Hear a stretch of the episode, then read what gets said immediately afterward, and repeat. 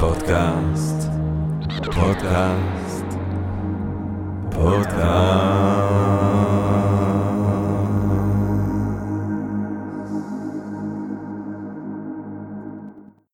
טוב, גבירותיי ורבותיי, ברוכות וברוכים הבאים לפודקאסט של Think and Drink Different, פודקאסט למי שאוהב לחשוב ולשתות. אני ג'רמי פוגל, ואנחנו רוצים קודם כל להודות לסמסונג נקסט תל אביב, קרן השקעות בתוכנה בשלבים מוקדמים, שמאפשרת לנו להקליט את הפודקאסט מהמשחק שלה בשרון כחלק מתוכנית התמיכה בקהילת החדשנות והיזמות הישראלית. אה, גבירותיי ורבותיי, היום בערב פודקאסט חגיגי. אה, חגיגי ושמח במיוחד, כי אנחנו בעצם חוגגים כאן בפודקאסט של Think and Drink Different 50 פרקים. זאת אומרת, זה הפרק ה-51. אה, עשינו 50 פרקים, ואיזה פרקים. וזה אמור להיות רגע כזה עכשיו, הייתי אמור לשבת כאן עם תובל Different. בסוף הוא לא הספיק להגיע, תובל. דש חם! למי שכן מגיע. תובל, ממי שכן מגיע. Uh, על כל פנים, uh, אנחנו אמורים להיות כאן ולהביא זיכרונות על 50 פרקים של כיף ושל תענוג, um, ואני באיפשהו אני צריך להודות לתובל רוז וסרמן think and different, כי כשהוא דיבר איתי על הפודקאסט הזה, אני אמרתי בהתחלה, אה, תעזוב אותי, מה אני צריך לעשות? פודקאסט! מה זה פודקאסט בכלל? למה אני צריך לעשות את זה? מה אתה רוצה מהחיים שלי? מספיק אתה לוקח אותי לכל מיני דברים, די, תירגע. אבל אה, אחרי 50 פרקים אני יכול להגיד שאני עף על הדבר הזה.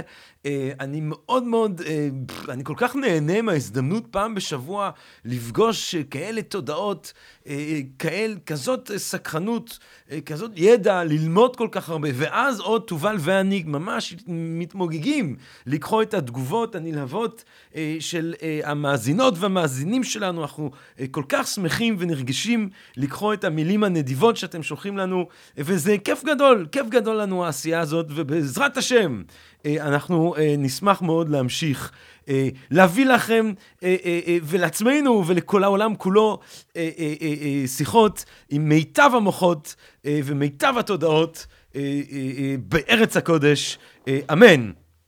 אני הסתכלתי אחורה, ולא לא הייתי משנה הרבה. פה ושם אני אומר שטויות, יש ימים שבהם אני בא עייף, אני מדבר עם מבטא עוד יותר חמור ועם עוד פחות מילים בעברית. אה, הרבה הם, הרבה צלילים, הרבה זה. אנחנו גם לא עורכים, כי אנחנו מדברים, ואז אה, אה, מה, מה שהשיחה נותנת, לאן שהיא זורמת, ואני מרגיש באמת שזכיתי ללמוד הרבה. אני כן אמרתי לעצמי, אגב, שאני לא חושב שדיברתי מספיק בפרקים שלנו, על הספר שלי, הספר המדהים, הספר. ה... ה... שכדאי מאוד לקרוא אותו, מה, למה לא? תל אביב עם מים ועוד מחשבות חוף ימיות. הספר שבו אני uh, אספתי את המסות ושירים שכתבתי בשנים האחרונות, ספר שאפשר למצוא בחנויות העצמאיות בתל אביב, או באינדי בוק, ברשת, באינטרנט, באינדי בוק, אפשר לקנות את זה ברשת. לא דיברתי, לא מרגיש שדיברתי מספיק על הספר הזה, על תל אביב עם מים ועוד מחשבות חוף ימיות, ומגיע לו. למה לא? מה קרה? למה מה קרה?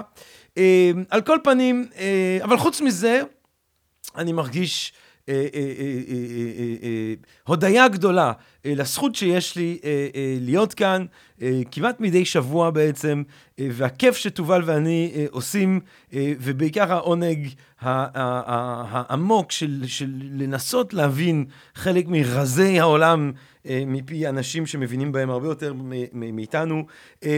ואם דיברנו על רזי עולם, הרי שהיום בפרק הזה אמרנו בואו נעשה פרק חגיגי, בואו נעשה משהו מיוחד, בואו בעצם ניקח את הקהל הקדוש שמאזין לפודקאסט, אה, וניקח אותה לאירוע אה, אה, שהקלטנו במיוחד לפודקאסט, אירוע שקרה בגריי לקראת סוף השנה האזרחית, מה שנקרא, סוף שנת המס, סוף שנת המס, שקרה לקראת סוף שנת המס הקודמת, ובו הבאנו שש מהמרצים והמרצות הבכירות והבכירים שלנו, אה, והמבריקות והמבריקים שלנו, אה, שיסכמו בעצם את העשור במדע. את העשור מ-2000, ו... אה, שהתחיל ב-2010 כמובן, והסתיים עכשיו, שהגענו ל-2020, עשור חדש. אה, אז ככה שבעצם הפרק הזה הוא פרק מיוחד, אתם לא, תש... לא, לא, לא, לא תשמעו הפעם את הגמגומים אה, אה, שלי ואת, ה, ואת השטויות שלי יש לומר, אתם פשוט תשמעו את ההקלטה הזאת שהקלטנו, שאותו אירוע של Think and Drink Different, שהנה הוא, ביום שישי בצהריים, קרה ביום שישי בצהריים, ה-22 לנובמבר. במסגרת מפגשי Think and Drink Different, בגריי, שישה מדענים שונים נתנו הרצאות קצרות על שש, על, על, על שש מהתגליות המדעיות החשובות בעשור האחרון. בפרק הראשון, כי אנחנו חילקנו את הפרק הזה לשניים, אתם תשמעו את דוקטור ליאת יקיר המדהימה, שחגגה גם אצלנו כבר בפודקאסט, שתדבר על הגנטיקה של המונוגמיה. אה, היא אומרת לנו שבשנתיים האחרונות התפרסמו מחקרים פורצי דרך המתארים את המסלולים המוחיים שמייצרים התאהבות והיקשרות, כמו אה, גם מחקרים ששופכים אור על הגנטיקה של המונוגמיה. כיצד נראית אהבה במוח? היא שואלת. מהם הגנים שגורמים ליצורים שונים להיות מונוגמיים, והאם ניתן לבדוק אותם גם בבני אדם? אה, ההרצאה הראשונה של דוקטור ליאת יקיר, שהיא כמובן דוקטור לגניקה מולקולרית מטעם מכון ויצמן ולמבה, וכל כך, ודברים רבים נוספים.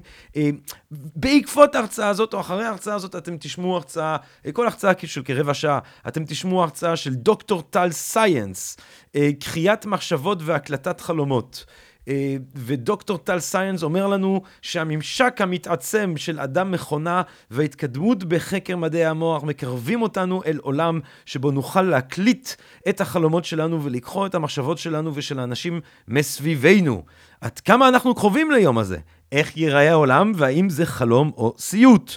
אה, מרתק, ודוקטור טל סייאנס, בוגר מכון ויצמן למדע בעל דוקטורט בגנטיקה מולקולרית, עשה פוסט דוקטורט בחקר המוח ובהבנת התפתחות הדיבור על ידי מודלים התנהגותיים, ומנהל אה, הקניון הרוחני של מוסד הטכניון. אה, הרצאה השלישית והאחרונה לחצי הזה של הפרק היא של דוקטור רקפת רוזנפלד, שגם היא, אה, זכינו לארח אותה כאן בפודקאסט, והיא תדבר על איך החיידקים שולטים בנו. והיא אומרת לנו אה, רקפת. במשך מרבית קיומנו האנושי, חיידקים נסתרו מעינינו, וכשנתגלו היה זה רק דרך המזונות שקלקלו, המחלות שחוללו. אה, כל זה השתנה בעצם בעשור האחרון, כשלמדנו שאף אחד מאיתנו אינו לבד בעולם. למעשה כל אחד מאיתנו הוא מערכת אקולוגית שלמה, המכילה יותר חיידקים מתאי אדם, ולמרבה ההפתעה, עצם קיומנו, היא אומרת, תלוי ביצורים המיקרוסקופיים החיים בתוכנו, החיידקים. גילוי זה הוביל את החיידקים למרכז הבמה המדעית, וכיום מתפרסמים חדשות לבקרים, מחקרים הקושרים את הרכב החיידקים הייחודי של כל אחד מאיתנו להתפתחותנו, לבריאותנו ואף להתנהגותנו. וכן, אני כבר רואה, השובבים בקהל, אני כבר אומר לכם, יהיה בהרצאה הזאת השתלת צואה, אני מבטיח לכם. יהיה שם השתלת צואה, הדרך של העתיד, כפי שגילינו פה, אחד מהגילויים המרעישים של 50 הפרקים האחרונים, אה, השתלת הצואה, שבעצם משנה לחלוטין את האופי שלנו. אה, לא שזה אני, זה, זה לא היה רקפת, אה, זה היה, זה אני. אבל עוד מעט אני נעלם, אז הכל טוב. מהפודקאסט הזה, אני מקווה להמשיך לחיות בעולם. דוקטור רקפת רוזנפלד היא חוקרת ויזמית בתחום הביוטכנולוגיה, בעלת דוקטורט בביולוגיה חישובית וכיהנה בעבר כפרופסור בבית ספר להנדסה ביו-רפואית באוניברסיטת בוסטון. אה, דוקטור רוזנפלד עסקה במשך למעלה מ-20 שנה בפיתוח טכנולוגיה ותרופות בתעשייה, וכיום משמשת כיועצת לחברות הזנק. או, חברות הזנק, בתחום, yes, yes, אנחנו מדברים כאן בעברית, לא צחוק.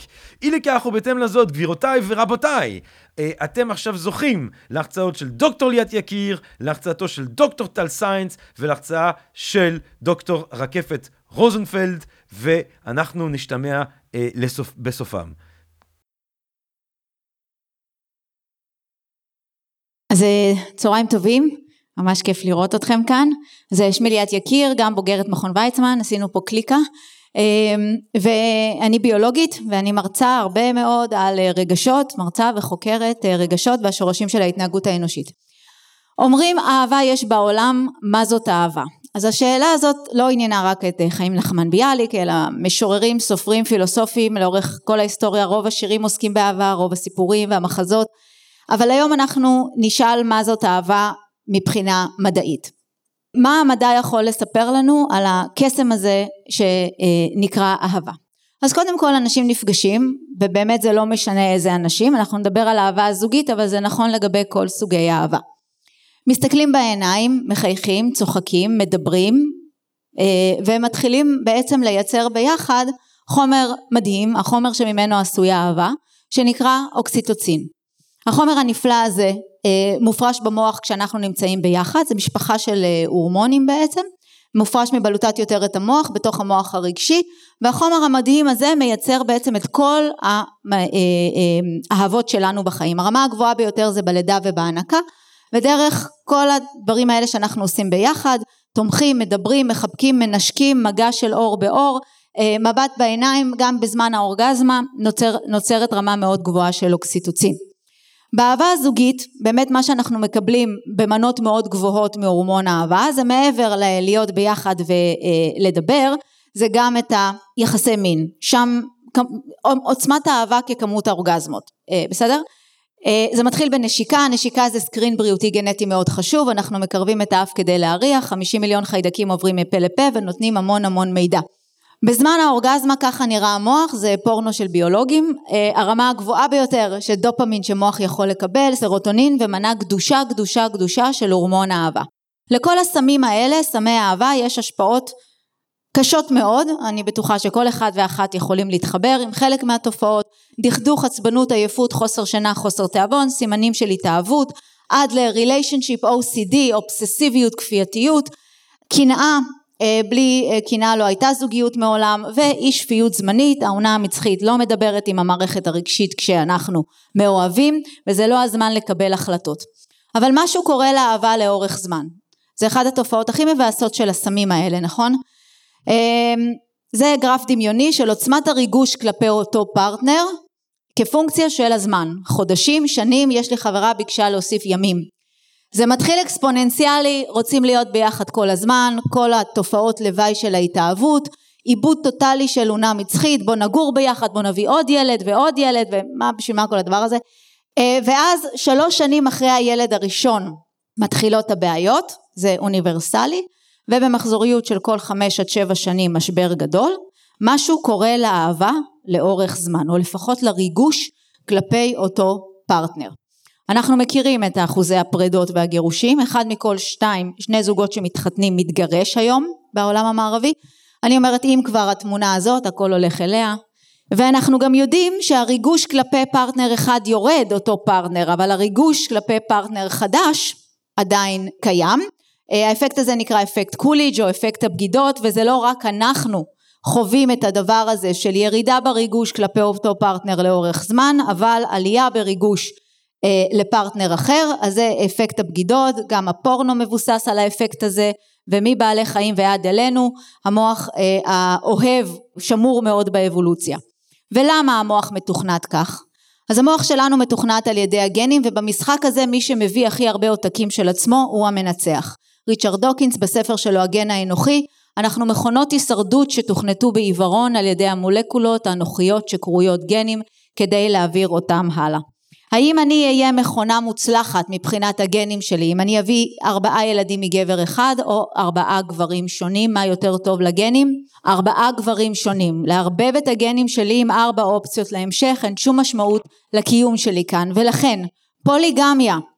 זכר אחד בדרך כלל וכל הנקבות הולכות אחריו המנצח לוקח הכל.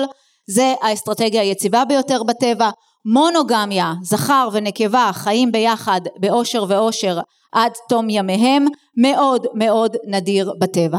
האם בני האדם הם פוליגמים או מונוגמים זו שאלה מאוד גדולה. פוליגמיה קיימת בבני אדם כמו שאר קופי האדם גם ערב אפריקה כל ההיסטוריה שלנו היסטוריה של פוליגמיה מצד שני יש טיעון טוב למונוגמיה בבני אדם לטובת מונוגמיה בבני אדם התינוק שלנו נולד חסר אונים עד גיל 30 יושב בבית צריך גם את אבא וגם את אימא לטפל בדבר הזה. אבל צריך להבין משהו לגבי המונוגמים. הם לא כל החיים ביחד.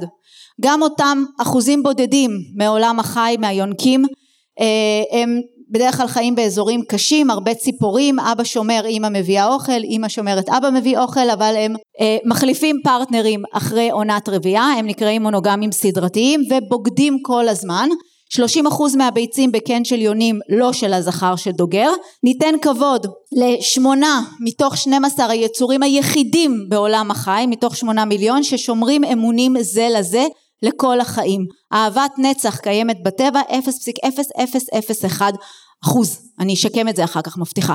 0.0001 אחוז הם נקראים מונוגמים גנטיים, הם עברו איזשהו שינוי שעל זה באנו לדבר על השינוי הזה שהפך אותם למונוגמים, האם מהו השינוי והאם גם לנו יש אותו. אז היצור שהכי נחקר אלה נברני הערבות, יונק, מכרסם, שבניגוד לכל שאר הנברנים בטבע, הנברן הזה אין לו אפקט קוליג', הוא לא מתרגש מהחדשה, אלא הוא והיא חיים ביחד לנצח, או לפחות עד שהם מתים. מהרגע הראשון שהוא רואה אותה, או יותר נכון, מהאורגזמה הראשונה, הם ביחד כל הזמן, מתגפפים כל היום. אם לוקחים אותה ממנו הוא נכנס לדיכאון, הוא לא יאכל עד שהיא לא תחזור, גם אם היא מתה הוא לא מחפש מישהי אחרת, ומסור בצורה בלתי רגילה לצאצאים. כזה גבר צריך לחפש, אני עוזרת למצוא בדיקה גנטית. אפשר גם לקרוא לו את המחשבות, אבל עדיף בדיקה גנטית. אה, מה שונה בהם מכל שאר הנברנים? אז אה, דוקטור לארי יאנג זה האוניברסיטה אה, אה, בג'ורג'יה שחוקרת את התחום הזה לקחו את הנברן הערבות והשוו אותו לנברן אחר אחו. הנברן האחו עכבר העיר ועכבר הכפר אחד מונוגמי אחד פוליגמי. מה ההבדל ביניהם? קודם כל חתך במוח. מה רואים במוח? אז המוח של המונוגמי משופע ועשיר בקולטנים לווזופרסין, לא משנה, משפחת הורמוני האהבה. לעומת המוח של הפוליגמי. מה הבסיס הגנטי של זה? מה השינוי הגנטי שגרם למוח להיראות ככה? אז באמת ראו שינוי באזור הבקרה על הגן לאותו קולטן מאוד שמור באבולוציה למשפחת הורמוני האהבה וכשהעבירו את הגן למונוגמיה עשו את השינוי בנברן הפוליגמי הפלא ופלא הוא הפך להיות מונוגמי. זה היה ניסוי מרתק איך שוני בגן גורם לשינוי במוח שגורם לשינוי בהתנהגות. בני אדם מה עם בני אדם? אז על בסיס המחקר בנברנים נעשה מחקר בשוודיה 600 תאומים שוודים נלקח מהם ה-DNA וביקשו מהנשים שלהם לתת להם ציון באהבה. כמה הם זוגיים, כמה הם משפחתיים, כמה הם מטפלים בילדים והשוו את אותו גן, את הווריאציה של הגן הזה בין הגברים שקיבלו ציון גבוה במונוגמיה מהנשים שלהם לגברים שקיבלו ציון נמוך וראו וריאציה גם בבני אדם וקשר בין השינוי, זה היה קצת שינוי שונה, וריאציה מסוימת של הגן אצל גברים שטוב להם במערכת זוגית ארוכת טווח. מי שמעוניינת אפשר לקחת מהרוק של הבעל מהכוס, לשלוח לארה"ב 120 דולר בלבד עד כמה הוא מונוגמי, עדיף לפני החתונה, לא מומלץ אחרי. בדיקה אחרת שקיימת גם, פולי אמוריה. האם אנחנו לא כל כך מתאימים ליחסים עם אותו בן אדם? אה, זה איזושהי וריאציה של הרצפטור לדופמין שגורם לנו לחפש ריגושים. מאוניברסיטת אמורי עוד קיבלנו מחקרי המשך ב-2017 הם מפרסמים שהם פענחו את המסלולים הנוירונליים במוח, את ממש רשת הנוירונים שגורמת לנברנית להתאהב בנברן, סוף סוף מחקר על נקבות, רוב המחקר נעשה על זכרים, מה קורה לה במוח כשהיא אחרי האורגזמה וכשהיא בעצם כל פעם שהיא רואה את הבן זוג שלה? אז כמובן שהכל מצומד למערכת העונג וכשהיא רואה אותו המוח מקבל את הדופמין אה, וככה מתוגמל הקשר ביניהם במוח. אז הם הצליחו לשים אותה מאחורי מסך חלון זכוכית ללא מגע מיני או ללא הזדווגות וללא מגע לשים אותה מול שהיא רואה את הזכר לשחק ולהפעיל את אותה רשת שמחברת את האוקסיטוצין והדופמין את התגמול לזוגיות וגרמו לה להתאהב בו ללא מגע. זה היה ממש מדהים אפשר פעם בשבע שנים ללכת לשם ולסדר חזרה את המסלולים שהקשר יימשך אז אה, זה נקרא אופטוגנטיקה יכולת לכבות ולהדליק נוירונים במוח כשהחיה חיה ולראות כיצד היא מגיבה. עוד מחקר מרתק של דוקטור הופי הוקסטרה מאוניברסיטת הרווארד על הבסיס הגנטי של ההורות המשותפת של המונוגמים. דיברנו על הקשר של הנקבה לזכר והזכר לנקבה לכל החיים. מה עם הקשר לילדים? מה עם ההורות? אז כאן מה שהיא עשתה, באמת מחקר מאוד יפה, היא באמת לקחה גם עכבר השדה ועכבר הכפר, כאן זה לא נברנים זה עכברים, אה, עכברים מאנגליה, עכברי אולדפילד שהם מונוגמים מאוד, שבכלל מאוד נדיר בעכברים מונוגמיה, לעומת עכברים פוליגמים, ומה שהיא רצתה לשאול, מה משפיע יותר על סגנון ההורות של העכברים, מי שגידל אותם או הגנים שהם קיבלו. אז מה שהיא עשתה, היא לקחה עכברים פוליגמיים שנולדו למשפחה הפוליגמית ונתנה להורים אבא ואימא מונוגמים לגדל את הילדים של הפוליגמים, אוקיי? גדל הזכר, מה הוא היה? פוליגמי כמו ההורים הביולוגיים או מונוגמי כמו האבא שגידל אותו? פוליגמי, אפילו לא חשב על זה לרגע. פוליגמי כמו הגנים שהוא קיבל. אותו דבר עשו הפוך, הגנים מנצחים. המונוגמיה נמצאת בגנים ופחות שורה לסביבת הגידול. אז מה שהיא עשתה, היא החליאה עכשיו את העכברים המונוגמיים והפוליגמיים, כל הגנום פרוס בפניה, אנחנו בעידן הגנום, יש לנו נגישות לגנום. את הדור הראשון של ההכלאות היא החליאה ואת הדור השני היא החליאה, את הדור השני עם הדור השני, בקיצור היא יצרה בעצם מקטעים בגנום שחלקם מקורם במונוגמי וחלקם מקורם בפוליגמי וזה היה מרתק מה שהיא ראתה. בערך 500 היברידים כאלה עכברים שמכילים קצת מהגנום הזה קצת ניסוי גאוני כדי להגיע למקטעים שגורמים לכך. אז היו לה עכברים שיצרו אה, בתים יפהפיים משותפים מאוד השקיעו בהורות. היו כאלה שהיו סבבה והיו כאלה שבכלל אה, הפכו לפוליגמים ובעצם הם מצאו 12 מקטעי DNA שכרגע הם לא יודעים בדיוק מה הם אומרים. חלק קשורים למערכת האוקסיטוצין שמצאנו בנברנים אבל זה מחקר מאוד מרתק חלקם זה אזורי בקרה וחלקם זה אזורים אחרים. הגנטיקה של המונוגמיה ייקח עוד זמן עד שנבין אותה אבל אני חושבת שזה באמת מרתק להבין שיש פה גם היבטים גנטיים לכמה אנחנו אה, מונוגמים. אז אני מעריכה שאתרי היכרויות של הדור שאחרי הבדיקות מונוגמיה גנטיות כמו שטל אמר יהיו כבר אתרי היכרויות למונוגמים ולפחות מונוגמים מה שבטוח ואני רוצה לסיים בזה אנחנו זקוקים לאהבה, אנחנו צריכים אהבה ואנחנו לא צריכים להסתכל בתוך הגנים בשביל לייצר קשר חזק ובריא, אני מאמינה במונוגמיה, באהבה לאותו בן אדם לכל החיים, למרות שאני גרושה פעמיים, קצת היה לי קשה.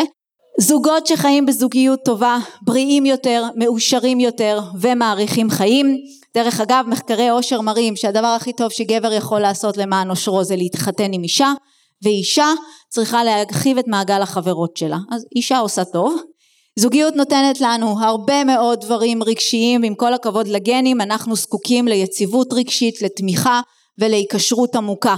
ולכן המסר שלי אליכם, הרבה הרבה הרבה אוקסיטוצין, לא צריך לשנות את הגנים בשביל זה, להסתכל בעיניים, להחזיק ידיים, לחבק, ללטף, לנשק, לעשות אהבה, לצבור חוויות ביחד, להרחיב מעגלי חברים, זה גם עושה בגידות, אז לשים לב מי אתם מצרפים.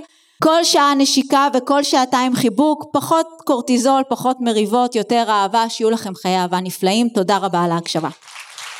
אני דוקטור טל סיינס, בדרך כלל אני מתחיל באיזושהי הקדמה ארוכה להסביר מי אני ומה אני, אני מדלג על זה פה כי יש באמת המון תכנים אה, בצהריים האלה, ואני רוצה לדבר איתכם על האם אפשר לקרוא או להקליט חלומות או מחשבות, ולא סתם אני שם את שני הדברים האלה ביחד, את החלומות והמחשבות, כי ברגע שנפתור אחד מהם, אנחנו גם נצליח לפתור את, ה, את השני, ואני רוצה לבחון ביחד איתכם עד כמה אנחנו קרובים או רחוקים מדעית מהדבר הזה.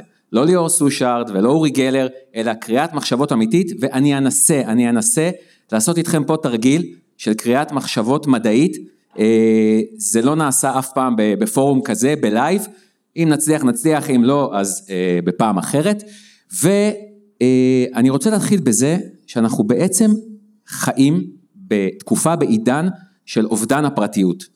אין לנו פרטיות. הרבה מזה זה פשוט באשמתנו, זה כי אנחנו בכל רגע נתון חולקים את החיים שלנו ברשתות החברתיות, זה יכול להיות פייסבוק, זה יכול להיות uh, טוויטר, זה יכול להיות אינסטגרם, טיק טוק, מה שתבחרו, אבל אנחנו מעלים תמונות מהרצאות, מהדייטים שלנו, מחיי האהבה שלנו, הנה למשל, uh, זה תובל, פרצתי לו לפייסבוק, תובל העלה פה, הוא היה במשחק כדורסל, הנץ נגד ה-76ers, אה, כנראה מאוד נהנה, קיבל על זה המון לייקים, ואנחנו חולקים את הדברים האלה מרצוננו. וזה פחות או יותר בסדר, כי אתם אומרים, אוקיי, אם אני מעלה את הדברים שלי לפייסבוק והעולם צופה בזה, זה נעשה מבחירה. ולפני כמה חודשים, אה, מרק צוקרברג עלה בכנס מתכנתים בפייסבוק, ומאחוריו היה משפט, The future is private. מדהים, ו- ונכון גם, העתיד הוא באמת בפרטיות שלנו, אבל כמה חודשים אחר כך, מרק צוקרברג נאלץ לשלם קנס של חמישה מיליארד דולר, כי פייסבוק חלקה את המידע של המשתמשים שלה עם קיימברידג' אנליטיקה, והמידע הפרטי הזה, שאתם לא נתתם אישור שלו להגיע לגוף שלישי, פשוט זלג לגופים שלישיים, כדי שיהיה אפשר לנווט ולשנות את תוצאות הבחירות בארצות הברית. אז אולי זה לא היה הדאטה שלכם ספציפית, אבל זה היה דאטה של אנשים אה, כמוכם וכמוני. ולפני אה, שנתיים הופיעה הכתבה הזאת, כשהכותרת שלה הייתה is privacy dead in an online world. האם הפרטיות מתה בעולם האונליין, בעולם המקוון, זה קצת מצחיק, כשהתשובה בעצם מוקפת פה מאחוריי בעיגול, כן, היא מתה, היא מתה כי יש פייסבוק וטוויטר ואפילו יש share, ולכן התשובה היא פה קצת בגוף השאלה, והעניין הוא שזה קצת, זה דבר אחד עם הפרטיות, הדברים שאתם בוחרים לחלוק עם העולם, נמצאים באיזושהי סכנה לעומת הדברים שאתם מסתירים, שהם דברים שלכם אישיים, כמו למשל מידע רפואי. המידע הרפואי שלנו הוא מידע אינטימי, אנחנו חולקים אותו עם הרופא, עם הפסיכיאטר למשל, וזה משהו שלא היינו רוצים שיגיע לידיים זרות, אבל זה קורה. זה גרף שמראה את כמות הפריצות למאגרי מידע רפואיים בעולם. לפני כחצי שנה הייתה פריצה בהונג קונג למאגר מידע שהחזיק את המידע לגבי אנשים שחולים בנגיף האיידס, נשאים של נגיף האיידס, ושחררו אל העולם את השם שלהם, את הכתובת שלהם, את האימייל שלהם, את הכל. והדבר הזה היה כמובן קטסטרופלי עבור האנשים האלה, ואחת ליום מתרחשת פריצה אל תוך המידע הפרטי האינטימי הזה. אז אתה אומר לעצמך, אוקיי, אני אלך הביתה, אני אסגור את הדלת, אני לא אדבר עם אף אחד, ושם הפרטיות שלי תהיה מוגנת.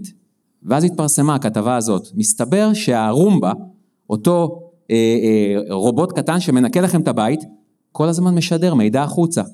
איך בנוי הבית שלכם, איך הוא נראה, אם אתם מנקים טוב מתחת לספות, והמידע הזה הולך, זולג ויוצא לאנשים, וזה כבר נקודה שבה אתה אומר, רגע, זה לא מידע שאני הסכמתי אה, אה, לחלוק עם העולם, אז אתה רץ אל המקום האחרון שבאמת שם יש לך את, ה, את השקט שלך, את השלווה שלך, גברים מכירים את זה מצוין, ואתה יושב עם הטלפון ואתה באמת מחובר לעולם, ואז מסתבר שגם פייסבוק וגם גוגל, באופן אה, פלא, לכאורה, הכל לכאורה, יש איזושהי האזנה לשיחות ולתכתובות שלנו. זאת אומרת שגם שם בתוך השירותים יודעים על מה אנחנו חושבים. ובעצם נשאר מקום אחד, אחרון, יחיד, שהוא שלנו, אינטימי, שאותו אנחנו לא חולקים עם העולם, וזה המוח, נכון, המוח שלנו, זה שלנו. כל המחשבות, הפחדים, הדברים היפים, ותודה לאל גם הלא יפים, שאתם חושבים, הם מוגנים, הם נמצאים תחת איזשהו, אה, אה, בתוך איזושהי כספת, שאי אפשר להגיע אליה. ועל זה בדיוק אני רוצה לדבר איתכם, כי כנראה שכבר אפשר להגיע. ושלמה ארצי יש לו אה, שיר, תתארו לכם, אז אני רוצה רגע שתתארו לכם עולם יפה, כשאתם קמים בבוקר, ולידכם, ליד המיטה, יש אה, מכשיר שנראה כמו טאבלט, ועל הראש שלכם יש מדבקה קטנה, המדבקה הזאת זה חיישן, זה גלאי, שבמהלך הלילה מקליט את אה, גלי המוח שלכם, ומעביר אותם אל הטאבלט הזה, אל אותו מכשיר קטן, שכל הלילה מקליט את מה שקורה לכם בראש. ובעצם הוא מקליט את החלומות שלכם.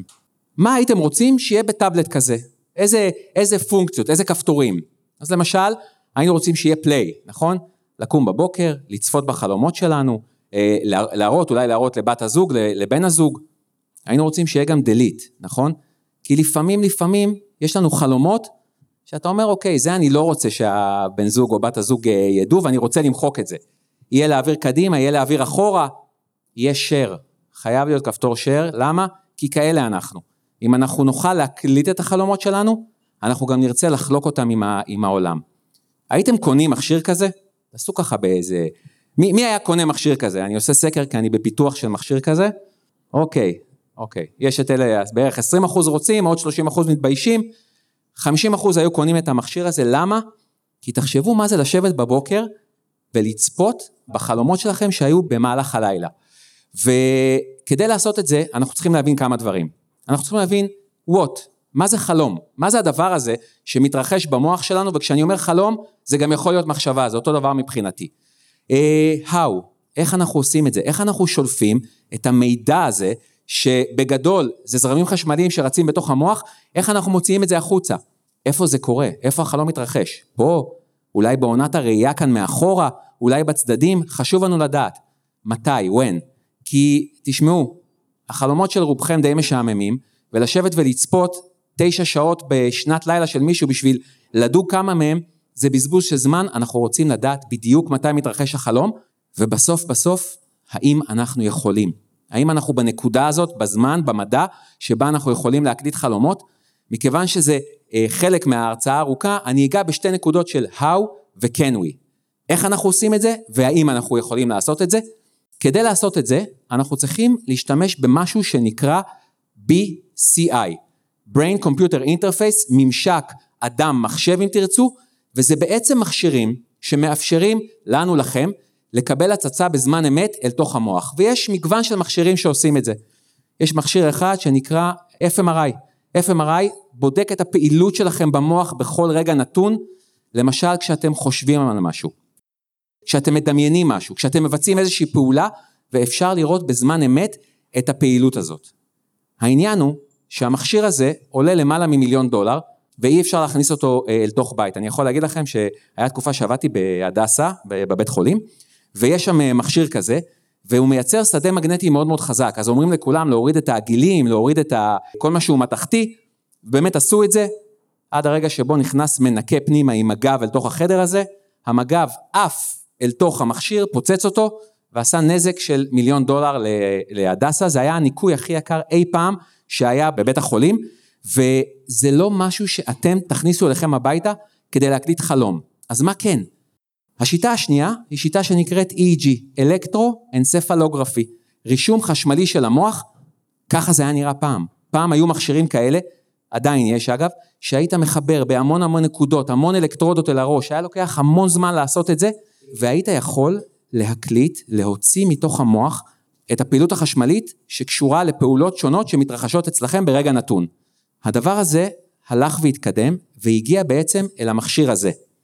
המכשיר הזה הוא גלאי EEG, שהנה כאן אני מחזיק אותו ביד, הוא יושב על הראש, הוא נוח, הוא אלחוטי. אגב, לאלה מכם שממש רוצים, אפשר להזמין אותו באינטרנט.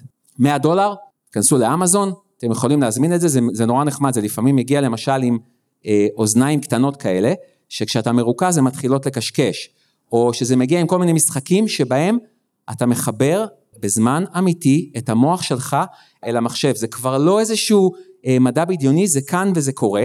ואת הדבר הזה בעצם אה, לקח חבר שלי, יזם, וצירף את זה לתוכנה שמאמנת את המוח. תוכנה שיודעת לעבוד, למשל, עם ילדים עם קשב וריכוז, לזהות מתי הם מרוכזים, לדווח להם על זה, ולעזור להם ללמוד ולהתרכז. ופה אני רוצה לעשות ניסוי. אני רוצה לעשות ניסוי מדעי קטן של קריאת מחשבות בזמן אמת, זה סופר מאתגר ואני צריך בבקשה מתנדב. גבר, כן, אני צריך גבר, בוא. למה אני צריך uh, גבר ולא אישה? עוד לא פותח המכשיר, סתם, זה לא באמת, זה לא באמת, זה סתם, סתם אני רע. יופי. איך קוראים לך? מרק. מרק. מרק, אנחנו הולכים לקרוא את המחשבות שלך בזמן אמת, זה הזמן לנקות את כל המחשבות הרעות שיש לך, אה, כי אנחנו הולכים לראות את זה פה מחובר ב, אה, על המחשב. אה, מה שבעצם עשיתי, חיברתי את מרק לאותו סנסור לחיישן, שכרגע קורא את העונה, את הפרי פרונטל קורטקס שלו, ומחבר אותו אל המחשב. מה שאתם רואים כרגע, זה, יש לי חדשות טובות קודם כל, יש למרק גלי מוח, זאת אומרת אנחנו רואים אותם כאן על המחשב, ואני אבקש ממך בעצם להתרכז ולחשוב על להרים למעלה משהו. זאת אומרת, אתה צריך כל הזמן לחשוב על למעלה, למעלה, למעלה, ואנחנו ננסה לקרוא את הלמעלה הזה ולהשפיע על משהו שמתרחש בתוך המחשב, בסדר? ואתה תראה את זה פה על המסכים שמולך. אני בהתחלה אעשה לך את זה קל, בסדר? כל מה שאתה צריך לעשות זה רק לחשוב למעלה, להתרכז, לנסות להרים את המוח למעלה. בעצם כרגע המכשיר הזה קורא את המחשבות של מרק, את הלמעלה הזה שהוא מרוכז בו, שהוא עושה אותו, ומעביר אותו אל המחשב. כדי לשכנע אתכם שזה באמת עובד, אני אעשה את זה רגע יותר קשה. אתה מוכן מרק? אני מעלה רגע את הקושי. אוקיי, עכשיו תתרכז, תחשוב למעלה, למעלה, יפה, יפה מאוד. בוא ננסה רגע להוציא אותך מהריכוז, מרק, מרק, צא מהריכוז, מספיק, לצאת מהריכוז, תפסיק לחשוב על למעלה רגע, יפה מאוד. זאת אומרת, המחשב מיד מזהה את הזה, אגב, אין לך קשב וריכוז, אני יכול אה, להגיד לך, לפחות ככה זה נראה בזה.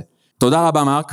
זאת אומרת, שהניסוי הזה, ו, ואגב, מדי פעם אני יוצא לי ככה לעשות אותו, ואז אנשים אומרים לי, אבל זה לא באמת, נכון? זה סרט, זה לא, לא, זה בזמן אמת. כרגע מה שראיתם, זה את גלי המוח מהעונה הקדמית של מרק, עוברים בבלוטוס אל המחשב, ומשפיעים על ה, בעצם על הגרפיקה של המחשב, ושם אנחנו נמצאים עכשיו. ולפני בערך אה, חמש שנים הגיע האיש הזה, לאלו מכם שלא מכירים אותו, זה אילון מאסק, אה, יזם על מאחורי המכוניות החשמליות טסלה ופרויקט החלל ספייסיקס, והוא אמר את הדבר הבא, הוא אמר, הבינה המלאכותית, המחשבים האלה שהולכים ונהיים לאט לאט יותר ויותר חכמים מבני האדם, זה הסכנה הבאה לאנושות. ברגע שהם יהיו חכמים יותר מאיתנו, הם יחסלו אותנו. אז שאלו אותו, אוקיי, אז מה עושים? אז הוא אמר, או, בגלל זה בדיוק הקמתי חברה שנקראת ניורולינק, והחברה הזאת הולכת לשתול בתוך הראש שלכם אלקטרודות, מיני אלקטרודות, רשת כזאת, ממש ככה, להיכנס, לעשות חור בתוך הגולגולת, לשים רשת של מאות ואלפי אלקטרודות על הראש שלכם, ובעצם לחבר אתכם 24/7 למחשב. ואז הבן אדם הופך להיות בן אדם מועצם, הוא מחובר על המחשב, הוא יכול לתקשר איתו ישירות.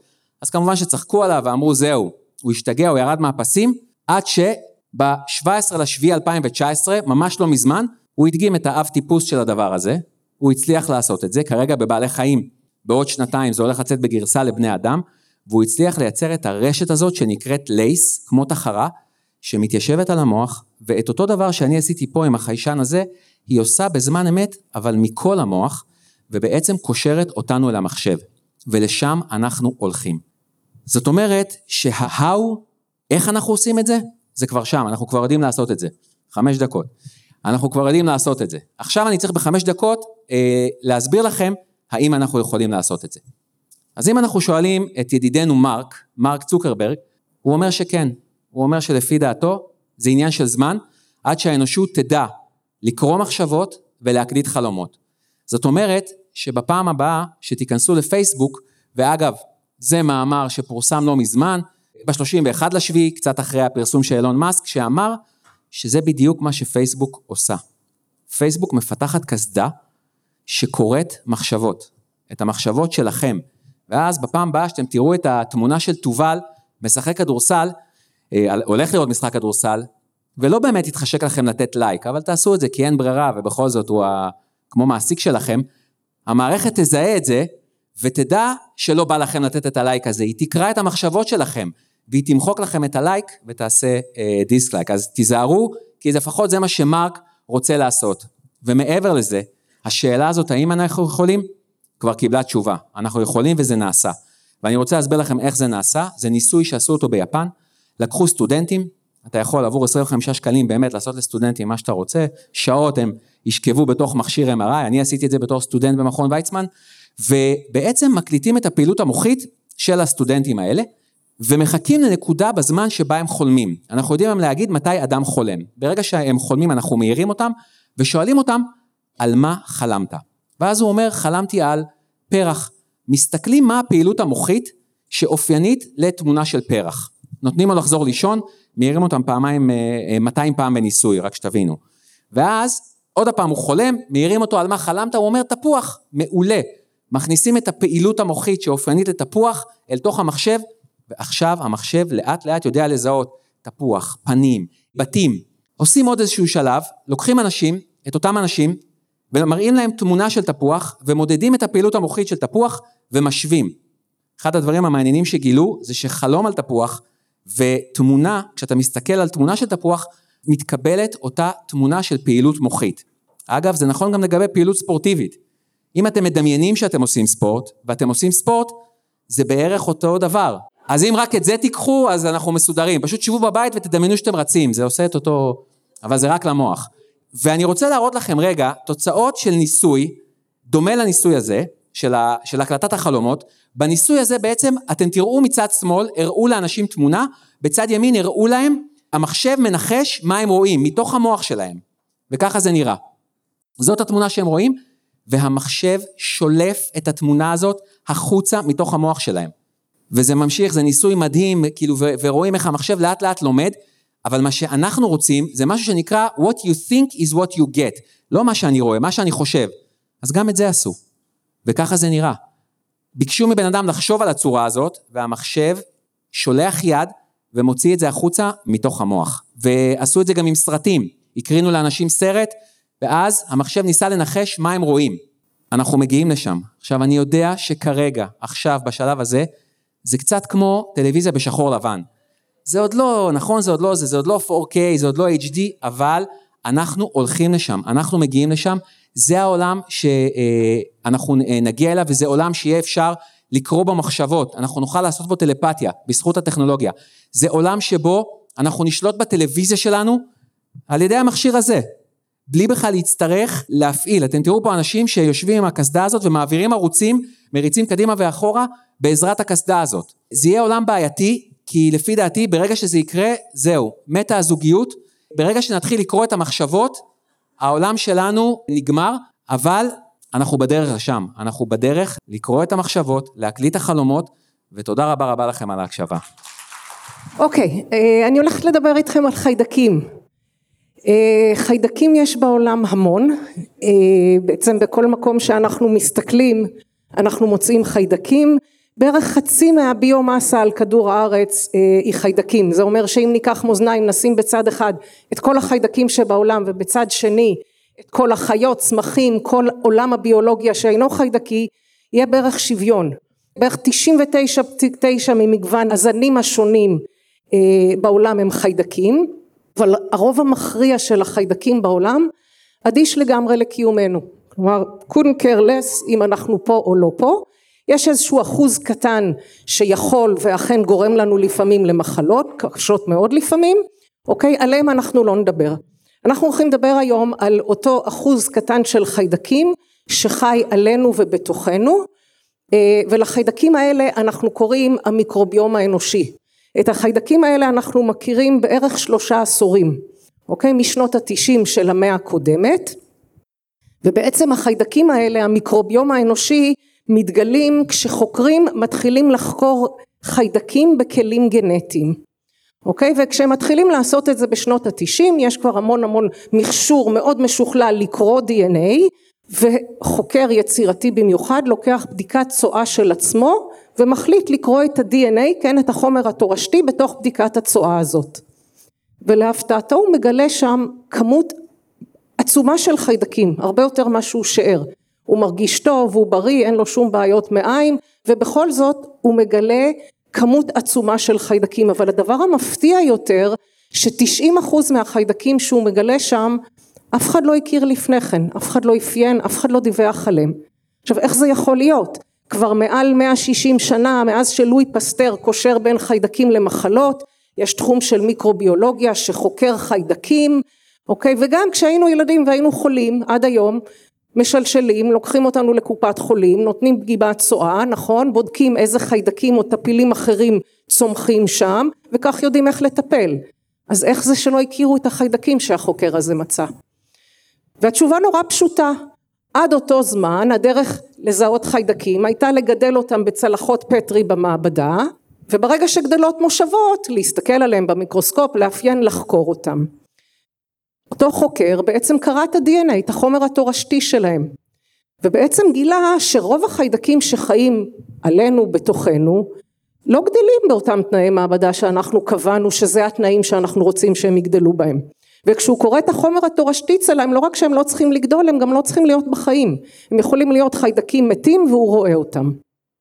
וכך בעצם נולד פרויקט המיקרוביום האנושי ואנחנו מגלים שכשאנחנו קמים בבוקר ומסתכלים בראי אנחנו רואים בערך עשרה אחוז תאים אנושיים ותשעים אחוז תאים חיידקיים כלומר אנחנו יותר חיידקים מבני אדם ואיפה הם נמצאים הם מצפים אותנו מכף רגל עד ראש ובכל מקום שיש להם פתח להיכנס הם בפנים אם זה באוזן, בריאות, באף, בפה, למעשה מערכת העיכול מהפה עד פי הטבעת, מכוסה מצופה חיידקים. בתוכו אנחנו סטרילים, אוקיי? אם יש חיידק שנכנס לדם, למחזור הדם או לאיברים פנימיים, זו מחלה. אבל לכל מקום שהם יכולים להגיע, הם מצפים אותנו בצורה מלאה לחלוטין.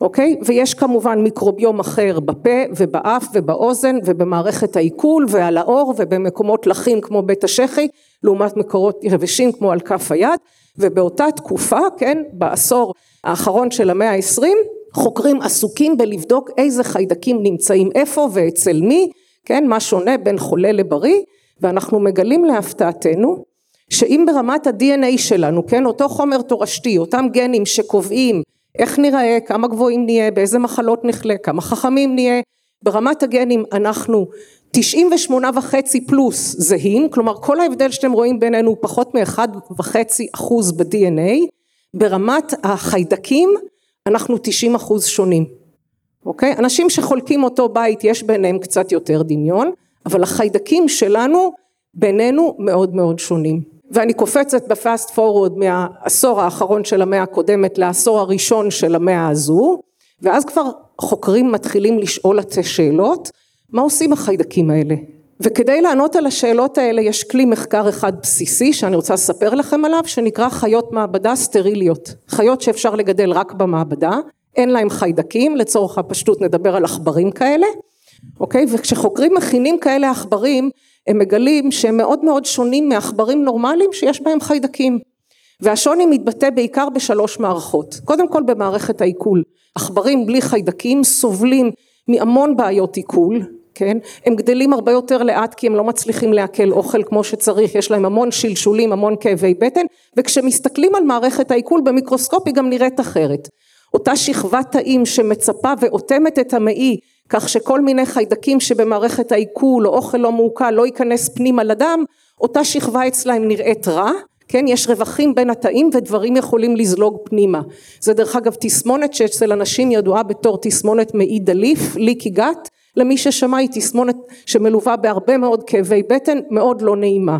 ואם מערכת העיכול של העכברים האלה הסטריליים שונה מערכת החיסון שלהם פגומה לחלוטין. הם חיים במעבדה מוציאים אותם החוצה הם נדבקים בכל חיידק כל וירוס יומיים שלושה מחזיקים מעמד ומתים. כלומר זה נראה שמערכת החיסון שלהם בכלל לא עובדת. מצד שני בתוך המעבדה יש להם המון מחלות דלקתיות. מה זה מחלות דלקתיות? במערכת העיכול אנחנו מכירים קרון קוליטיס אסתמה היא מחלה דלקתית. מחלה דלקתית היא גם מחלה של מערכת החיסון. מערכת החיסון יש לה תפקיד אחד זרוע אחת שמזהה פולשים זרים חיידקים וירוסים תוקפת. יש לה זרוע נוספת שבעצם מזהה רקמה פצועה, אוקיי? אם יש איזשהו נזק רקמתי, מערכת החיסון באה ומנקה. וכשהיא לא יודעת מתי להפסיק ולהירגע, אוקיי? ממשיכה את התהליך ניקיון הזה שבעצם נקרא תהליך דלקתי inflammatory, נוצרות המחלות הדלקתיות האלה שאנחנו היום רואים כל כך הרבה מהם. אסתמה, קרוהן, קוליטיס, דלקות מפרקים, אוקיי? אז העכברים שמגדלים אותם סטרילית במעבדה יש להם המון מחלות דלקתיות.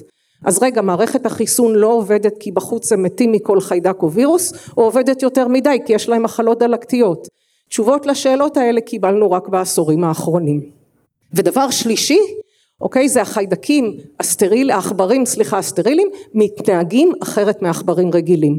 אוקיי? הם הרבה פחות חברותיים הם קצת יותר מדי אפתיים הם לוקחים יותר מדי סיכונים שעכבר נורמלי לא ייקח הם מתנהגים אחרת אז בואו נתחיל לראות את המחקר שנעשה בתחילת המאה הנוכחית, כלומר אנחנו קופצים עשור כשכבר עברנו מרק לנסות לאפיין את החיידקים שחיים עלינו ובתוכנו, לשאול את השאלה מה הם עושים. והמחקר הראשון שאני בוחרת להראות לכם הוא מתחום של מערכת העיכול, השמנת יתר. שנים אומרים לנו השמנה זה גנטי, נכון? אבל כשאומרים לנו את זה חוקרים, רופאים, כולם יודעים שיש לא מעט מקרים שבהם תאומים זהים, אותה גנטיקה בדיוק, נראים כמעט אותו דבר, ההבדל היחיד שבמקרה הזה זה שתי נשים, אחת רזה והשנייה סובלת מהשמנת יתר.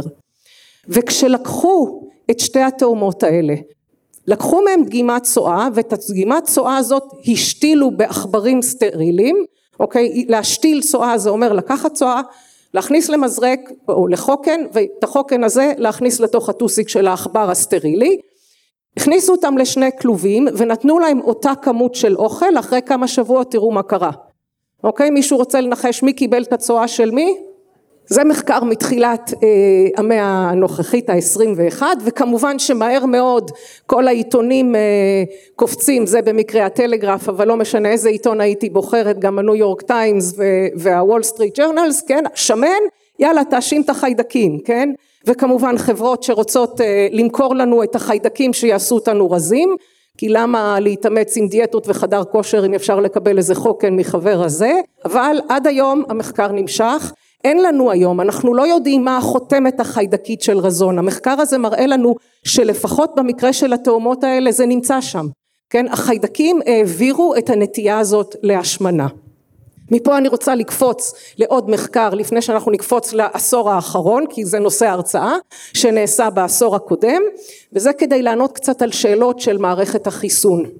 אוקיי? בתחילת המאה הקודמת חוקר של מערכת החיסון שאומר אני לא יודע להתמודד עם כמויות החיידקים המטורפות האלה שכולם מוצאים ומדווחים עליהם. אני רוצה למצוא חיידק אחד שעושה משהו אחד למערכת החיסון והוא לוקח עכברים סטריליים אוקיי? שכמו שאמרתי סובלים מהרבה מחלות דלקתיות כיוון שהוא חוקר של מערכת החיסון הוא יודע להסתכל עליה ולהגיד את רמת הדלקתיות שלה כן? יש זרוע שיוצרת את הדלקות האלה ויש זרוע שהיא אנטי דלקתית כלומר היא מרגיעה את הדלקות. הוא מסתכל מה קורה בדם של אותם עכברים סטרילים ומתחיל להחדיר להם חיידק חיידק חיידק אחד אחרי השני עד שהוא מוצא חיידק אחד בשם בקטריואידיס פרגיליס שבעצם מתחיל לאזן. אוקיי? רמת הדלקתיות יורדת והוא מפרסם את המאמר הזה ב-2002 וזה וואו רציני, אוקיי? זה נראה לכם משהו קטן אולי, אבל תחשבו עד אותו רגע בכל ספרי הלימוד של ביולוגים, של רפואנים, איך מתוארת מערכת החיסון? כאיזושהי מערכת צבאית נורא פשוטה. יש לנו מערכת שיודעת להבדיל בין עצמי לזר. אם זה עצמי המערכת עוזבת, אם זה זר היא תוקפת, נכון? אם היא תוקפת עצמי זה מחלה אוטואימונית, זה לא תקין. אבל מערכת תקינה מפרידה זר עצמי ותוקפת את הזר. אבל רגע, יש פה משהו שהוא זר, חיידק שהיא אמורה לתקוף, אבל הוא בעצם זה שמחייל אותה.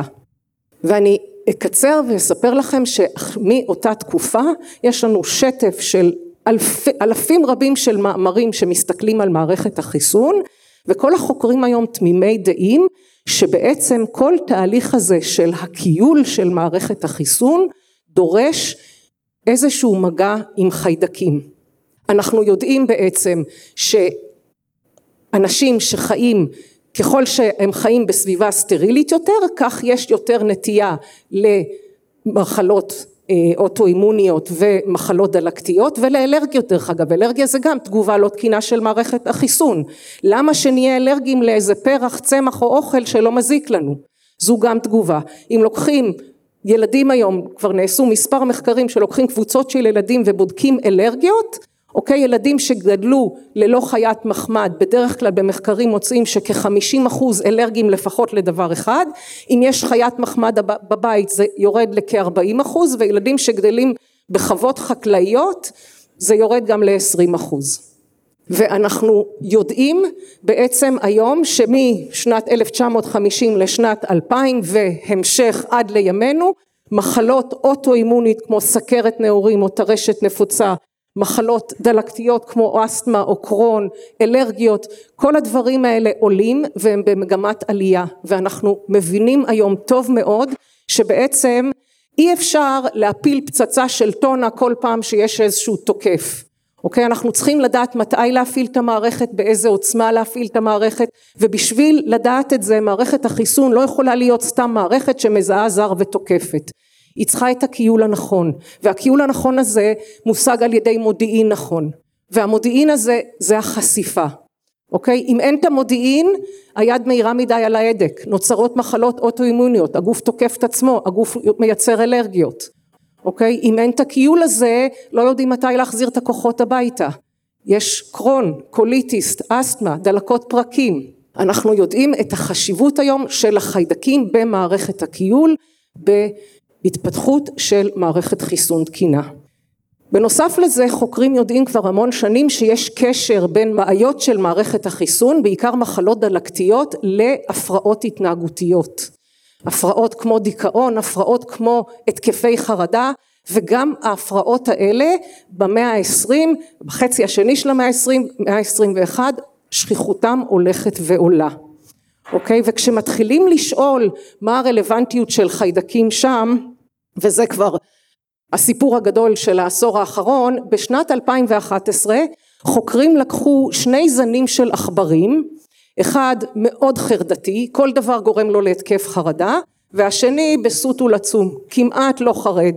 אוקיי? זה לא עכברים טבעיים שתמצאו בטבע זה זנים מיוחדים שטיפחו יצרו גידלו במעבדה בדיוק בשביל לחקור את השאלה של התקפי חרדה מה גורם להם ואיך אפשר לשלוט בהם.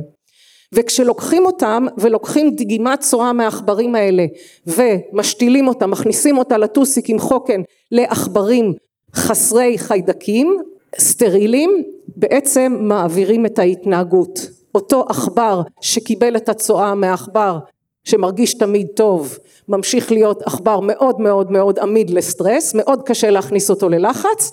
אותו עכבר שקיבל מהעכבר החרדתי את הצואה הופך לעכבר מאוד חרדתי. וב-2017 אותם חוקרים שעשו את הדבר הזה בעצם בודקים ולוקחים אנשים שחולים בתסמונת מאיר הגיז. למה הם בוחרים אותם? כי ידוע שהרבה מאוד מהם באופן יחסי סובלים גם מהתקפי חרדה יותר מאשר אוכלוסייה רגילה. אז הם לקחו שתיים הבחורה משמאל אמורה להיות ככה קצת מסכנה לא הרבה רק עם כאב בטן זו מימין גם עם הרבה התקפי חרדה. וכשהם לוקחים ומשתילים לעכברים חסרי חיידקים צואה מאותה בחורה שסובלת ממאיר הגיז והתקפי חרדה ואותה בחורה שסובלת רק ממאיר הגיז ללא התקפי חרדה שוב ההתנהגות עוברת. אפשר מהאנשים מהצואה של אנשים להעביר את ההתנהגות החרדתית לעכברים האלה. מה קורה עם התפתחות מוחית? אם בעצם החיידקים האלה יכולים להשפיע על התנהגות מוחית מה קורה כשהמוח מתפתח כדי לענות על השאלה הזו אני חוזרת לאותו חוקר שעבד על האימונולוגיה שזיהה את הבקטריואידיס פרגיליס שסיפרתי עליו שמו סרקיז מזמניאן. יש לו חבר שעובד יחד איתו באותה מחלקה שחוקר אוטיזם. לא מתעניין בחיידקים אבל חוקר אוטיזם. אבל בעצם כמו שסרקיס מזמניאן מראה שחיידקים משפיעים על מערכת החיסון אותו חוקר שחוקר אוטיזם יודע שמערכת החיסון משפיעה על התפתחות אוטיזם או התפתחות מוחית בזמן הריון איך הוא יודע את זה? כי הוא יודע כבר הרבה שנים שנשים שחולות במחלות ויראליות מסוימות חולות מאוד בזמן ההיריון יש להם סיכוי יותר גבוה ללדת ילדים על הספקטרום האוטיסטי וכדי לחקור את העניין הזה הוא מייצר עכברים עכברות בעצם הוא לוקח עכברות בהיריון ובשלב מסוים בהיריון מזריק להם הרבה מאוד DNA של וירוסים וגורם להם להיות מאוד מאוד חולות. ונולדים עכברים אם שני אלה למטה מסמנים עכברים רגילים נולדים עכברים לגמרי לא חברותיים לא משחקים לא עם אחים לא עם חברים לא מצייצים. עכברים מאוד מאוד מאוד חרדתיים ועם התנהגויות חזרתיות מטורפות. מסרקים את עצמם ללא הפסקה כל מיני התנהגויות חזרתיות שמזכירות אוטיזם.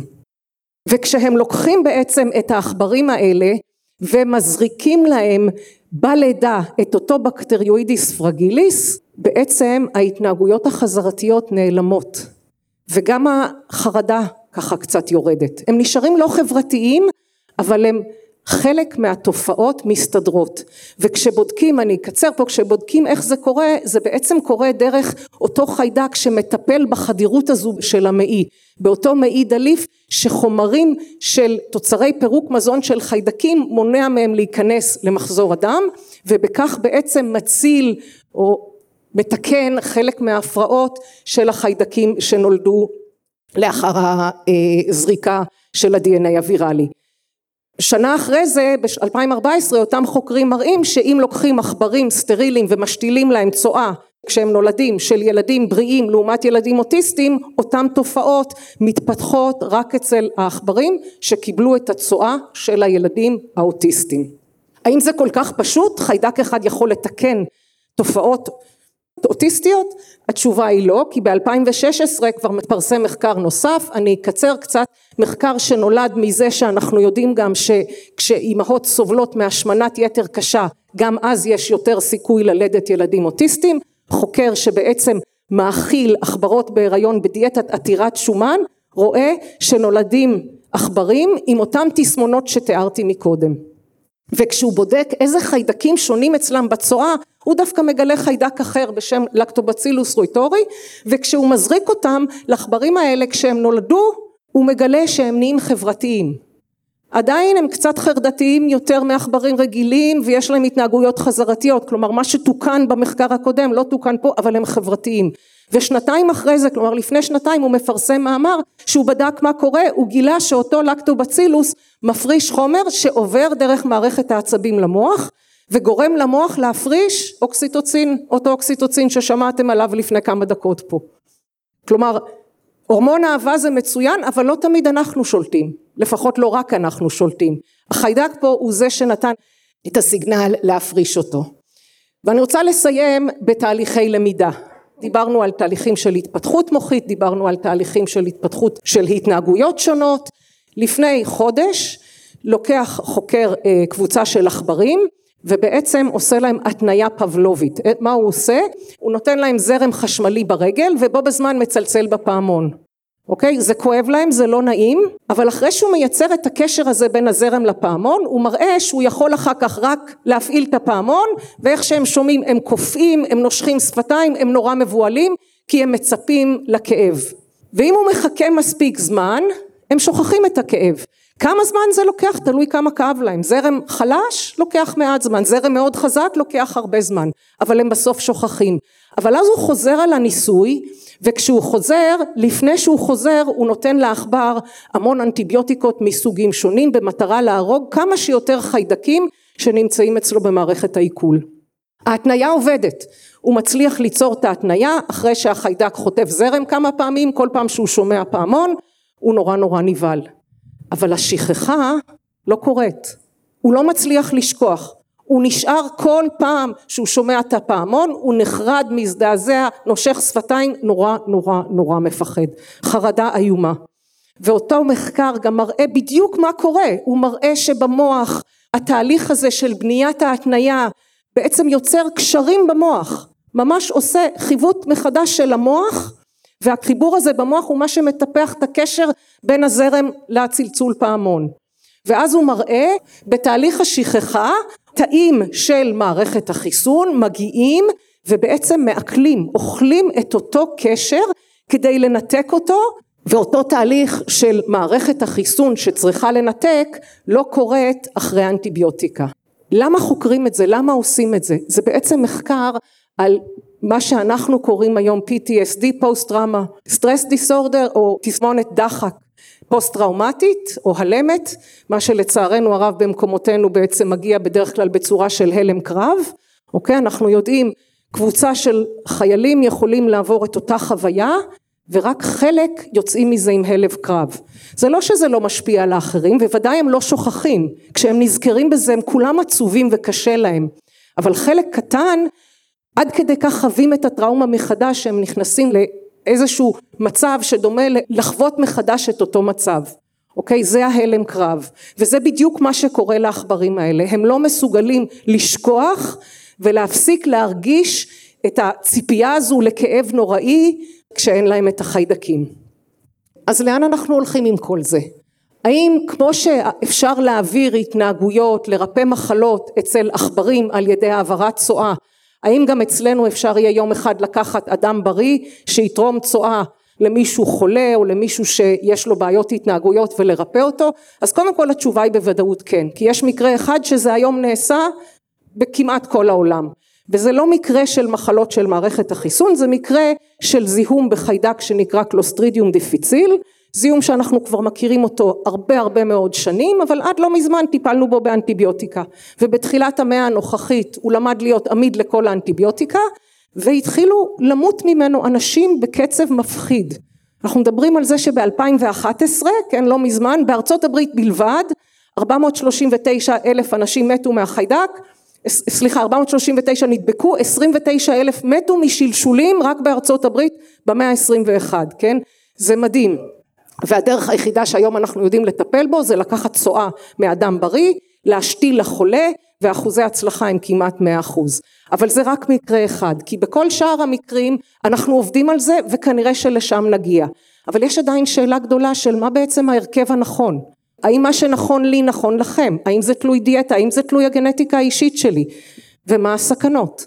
האם אני יכולה פתאום להעביר מחלות או תסמונות שלא ידעתי שיש לתורם לנתרם? יש היום המון המון המון מחקרים על השאלה הזאת ואני רק רוצה להגיד לכם שהקיץ האחרון מת בן אדם אחד, שני אנשים חלו מאוד שאחד מהם מת במחקר קליני בדיוק בנושא של השתלת צואה כדי לפתור בעיות של מחלות מעי דלקתיות. אז אנחנו לאט לאט חוקרים את זה, עוד לא שם, אבל אין ספק שבעתיד החיידקים יעזרו לנו לפתור הרבה מאוד בעיה שאנחנו היום מתמודדים איתם במאה ה-21. תודה.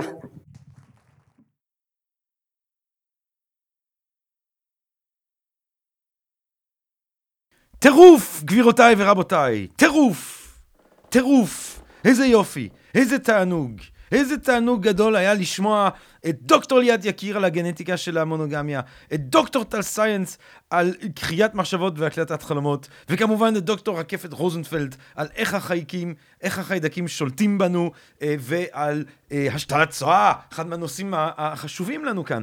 ואם אנחנו מדברים שוב על צואה, אני אשמח שנסיים אה, ונזכיר לכם שתובל ופנקלברג עדיין מסרב לדרישת ההמון להקליט את הפודקאסט על אה, מוצקים בנתניה, על מערכת הביוב, על התנהלותם של המוצקים במערכת הביוב של נתניה. אה, תובל להתבלבל שם לחלוטין, ואיבד, אה, איבד לחלוטין כיוון אה, בנוגע לחשיבות ולרצון הציבורי ולעניין הציבורי הרב. אה, אה, בהבנת אה, מסלולם ביקום של מוצקי הביובים של נתניה. אה, אז אני מזכיר לכם שצריך לכתוב לו את זה, צריך לכתוב לו את זה בפייסבוק, אה, צריך שהוא יתחיל להפנים שהדבר הזה חייב לקרות. אה, על כל פנים, זה היה החצי הראשון של הפרק החגיגי שלנו, וואו! ועכשיו, הג'ינגל המדהים שלנו, ואז אני מקווה שתצטרפו אלינו גם לחלק השני של הפרק החגיגי בפודקאסט של Think and Drink Different. פודקאסט, פודקאסט, פודקאסט.